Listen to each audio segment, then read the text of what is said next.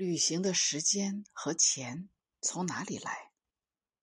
自从开始写旅游专栏，我走在路上碰到熟人或有读者给我微信留言的时候，对方通常开口就会说以下三句话：“你最近又到哪玩了？好羡慕你有那么多的时间出去玩。做旅游记者真好，经常免费到处玩。”我听了哭笑不得。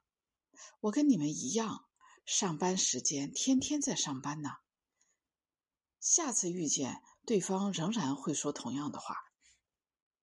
显然，这样的对白相当于“你吃了吗？”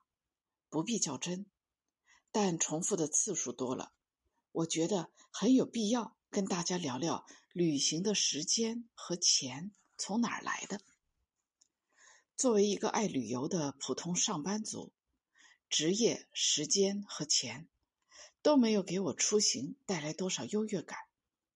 我专栏里写到的地方，百分之九十九是我利用大小黄金周、年假等法定的公共假期自费前往的。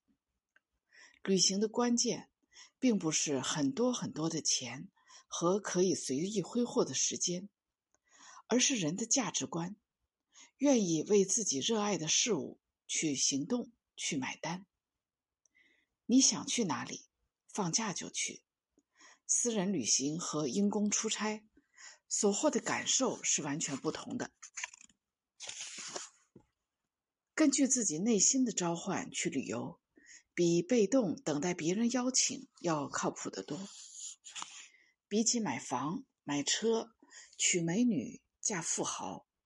旅游是最容易实现的人生追求，因为没有门槛主动权掌握在你的手中。相信我，如果你真喜欢旅游，只要你迈出第一步，立刻就能体会梦想成真的快乐。